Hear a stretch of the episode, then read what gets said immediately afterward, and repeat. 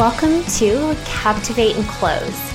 I'm Kinsey Machos, business consultant and marketing strategist, and I'm going to show you how to attract and enroll high paying clients using my breakthrough online marketing strategies, all without having to rely on complicated funnels, disingenuous clickbait, or spammy sales tactics. These are the messaging, marketing, and selling secrets that virtually no one is talking about. So let's dive in. Hey, you, welcome back to another episode. I am so excited to be here this afternoon. I had the best weekend ever. I am just feeling so amazing. I feel like I'm living my best life ever. And I mean that in a way of like, not my life is not perfect and by any means, but I just have learned how to really, really love every moment, the good and the bad. And maybe it's not love the moments, but finding a way to really be all in in life. And it just feels so good. Perhaps there's an episode uh, that I can unpack all of that in. But what I want to talk about today is Chat GPT. So perhaps there's another episode there that I could do about living your best life and what that looks like and what that means to me. But I really spent this weekend just being with my kids. My husband was gone. He was in DC for his business. He's an entrepreneur, uh, insurance broker. He runs his own portfolio and he's on this board of insurance people. and he went to DC to really advocate for different insurance policies and things like that. I am not articulating it probably as well as he would, but at the end of the day, he's very passionate about protecting people and making sure that people have the right coverage in place. This is crazy how many people are, are at risk by leveraging the wrong types of insurance, or there's just a lot of insurance agents out there that aren't doing right by their clients. So, this is not to put a plug in for my husband. He can only even write people in our state, but I'm just so proud of him and the passion that he has for what he does is really incredible. But while he was gone, we kept busy. It hit 80 degrees this weekend, and my son, my youngest, five year old, he got a little bounce house slippy slide thing. It was like commercial sized practically. Uh, for his birthday, all the grandparents went in on it. And that thing's been sitting in our garage forever. He's been dying to use it, and it obviously hasn't been warm enough. And this weekend, it was warm enough, and we had kids in and out of our house, dozens of kids at a time. I went through hundreds of dollars of groceries and instead of, you know, they kept themselves so busy. They were outside just playing. I could have been doing housework or working or, you know, all the things that we always feel like we should be doing when we have downtime. But I sat outside with them. I read a little bit and, you know, was able to just like, observe and watch and laugh with them. Um, my daughter had her friends over one day and I taught them how to play Red Rover, Red Rover, and they didn't even know what that was. I was like, how could you not know what Red Rover is? But I just really loved it and being in it with them and feeding them and watching them have so much fun and it was beautiful. And I did so many loads of towels. and I just loved it so much. And I know that I'm going to look back on these days and I'm going to be like, man, I would do anything to have those days back. But I feel so certain that I can say, like, I didn't miss it.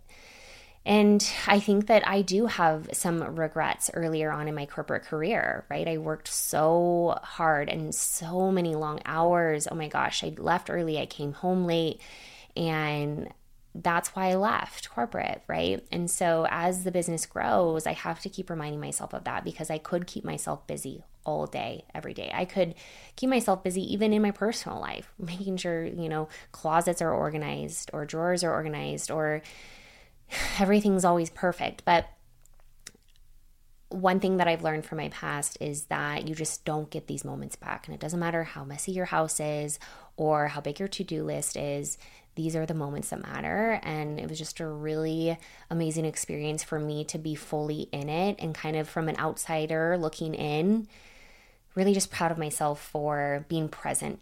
So that's a long journey though, from there to here. And perhaps I'll go deeper on another episode. But on a separate, complete, more robotic side of the spectrum, I'm here to talk about Chat GPT.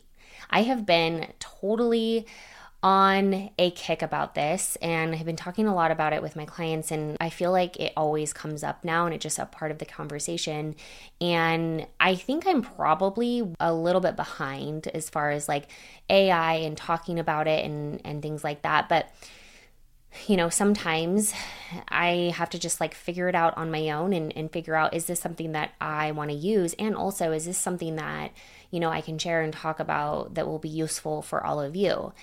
And I was actually kind of scared to let people know that I was using it because I think there's a large misinterpretation about, um, you know, how to use it or when to use it or how it's being used by other people. But I know that when I, I've just noticed when I talk about how I use it, there's light bulb moments for other people. And I think it could really help you understand what this might look like. So I don't know exactly sort of where they're at as far as like if you can um, purchase it or not. I have a monthly subscription. I think initially when they rolled it out, maybe it was free. But again, I wasn't like a super early adopter.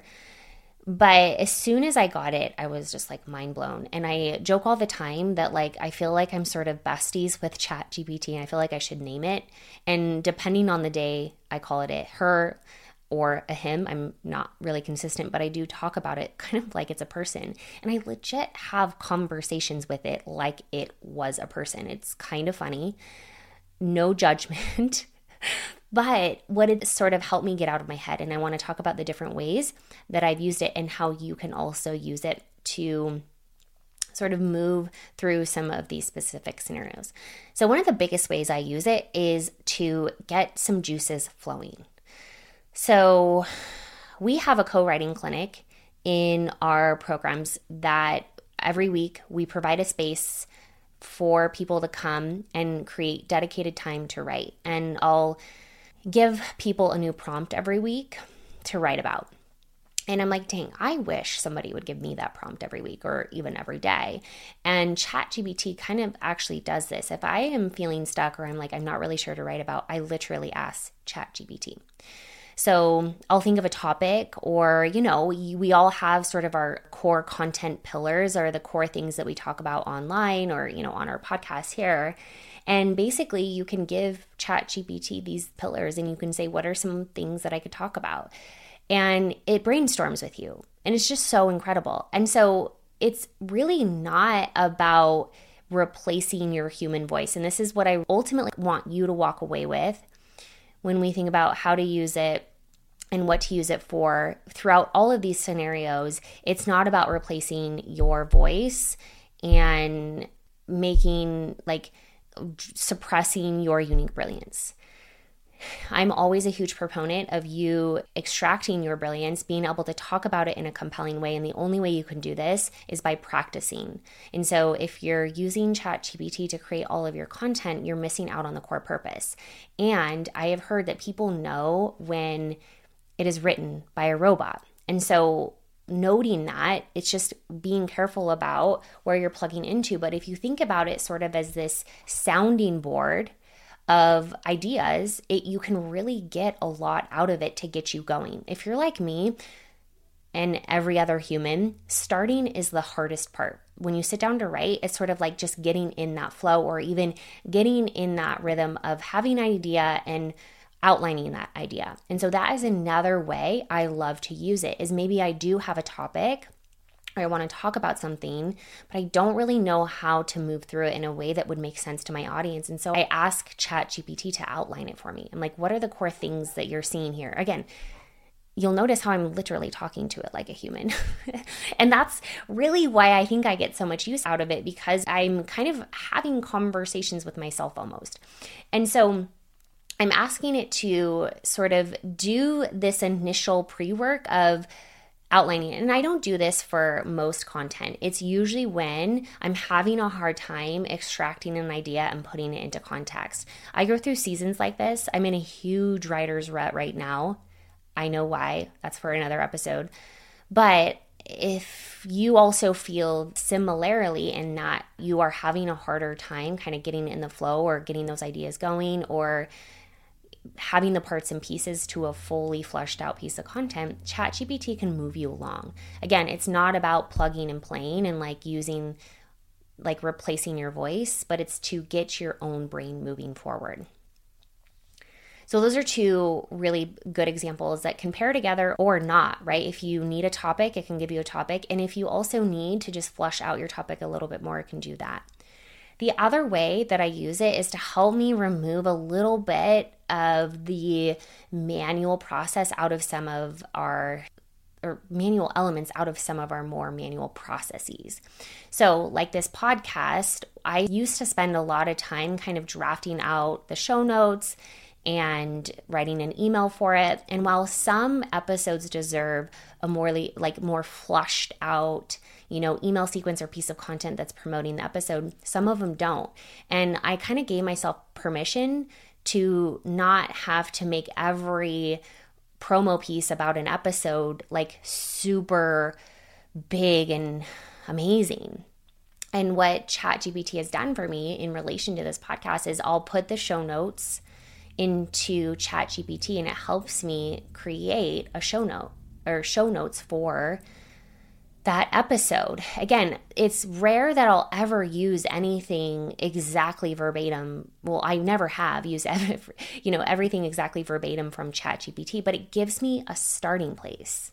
And this is again the hardest thing to get. Once you have something to respond to and give feedback to, it just becomes more easier right? And so if I have a draft of a summary for the podcast, I can go in, edit it, tweak it, add my voice, add my personality, you know, add more like finesse it. And it just is so much faster. The other thing that it also does, right, is it can give you more of a fully fleshed out piece of content. And so I'm like, ChatGPT, write an email that is promoting this podcast episode. This is something, again, you can tell it's a little bit more robotic, but the outline is there, or at least getting me going with an idea. And when you think about producing podcast episodes every week alongside, you know, daily content for social, emails, Facebook group, etc., it's just a lot. And this is an area where I don't feel like it needs a ton of attention for a podcast episode. Like, I just want people to feel compelled to listen to it. And so I'm driving traffic there. So I'm going to be talking about it. And some weeks I'll go into more detail, I'll tell a story. Uh, but other weeks, I don't feel like it really needs that. And so this is where I can cut some corners, which is so helpful. And so, really thinking about your own processes, is there a way that ChatGPT could really cut down on that and really help you move through that process. Especially if you have somebody on your team where English is a second language, they can use ChatGPT to just check reference and talk back to to see like does this make sense? So powerful. Which also for me, even though English is my first language, what I love to use ChatGPT for, one of my most favorite ways is to sort of cross check my thoughts. Okay, so hear me out here.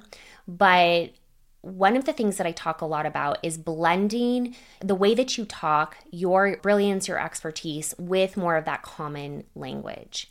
So, one of my mentors used to tell me, like, you should be writing copy in third grade language. But like I tell my clients, like, I'm not a third grader. I'm so much smarter than a third grader. And I think sometimes when we want to attract that higher caliber person, we really want to bring our full brilliance to the market. And so I never want you to feel like you're suppressing that brilliance. However, sometimes we can get into la la land. Sometimes when we're talking in our expert speak, it can go over the heads of your ideal clients. And so when we match that with more of the compelling language, we have a beautiful blend of something that is fully representative of you and how you t- talk and, and your voice with the language that your ideal clients resonate with, what they're exactly feeling, what they're thinking, what they're doing. And that is how we create really compelling copy. And so ChatGPT sometimes helps me do this. When I have a thought or a concept or a method or even just a sentence or something that just feels really out there, I can ask ChatGPT to tell me what it means. And what it's doing is basically it's giving me that robotic version, if you will, the more pared down um, version of this content so I can blend them together and make sure that it fully represents what I know to be true, how I want to speak, but it's also, right? It's also speaking directly to my audience versus like over them. And it's one of my favorite ways to use it for. And it's really cool because sometimes I'll even say, you know, I'll come up with a name or a title or a topic and I'll ask it what it means. And if the definition, if it comes back with something that is not aligned with sort of the where I was headed with it, it's a good indicator that I might also lose my audience. And so it's a nice little, you know, pulse check, but it also you can grab language from it and pair them together to create that beautiful blend. So ChatGPT is so good and you can do things like plug in your the title of your masterclass or the title of your podcast episode and, and say, make this more compelling, and it will give you different versions. There's just so many cool things that you can do that are not using it in the way that I don't feel like it should be used, like replacing your voice or cutting corners where you really need to be writing your own content, but it can enhance the creative process for you. It can enhance that compelling copy for you. It can help you really reflect on your own brain and what you're thinking and match that to something outside of you, which is so helpful sometimes. And so I encourage you to use it and explore it and experiment with it it's super fun. Sometimes, even when I'm just feeling stuck, you know, I'll plop something in there and it gets me going. And sometimes that's all we need. So, I hope this was helpful for you. I know for me, um, it's been a game changer and not in the way that people are, you know, talking about is like robots writing your content and things like that. It's really just a part or piece of the overall creative process. So, check it out, have fun with it, and I'll see you next time. Hey, you! Thank you so much for listening. It's an honor to be able to pour into the hearts and minds of like minded entrepreneurs all over the world. But my most favorite part is being able to connect with you in real life. If you loved what you heard here, head over to the community where thousands of female CEOs, just like you, are changing the world one human at a time. We go deeper into the topics we discuss here and give away tangible roadmaps to help you crush your revenue goals. To join this high caliber free community, head over to kinseymachos.com forward slash community. See you there.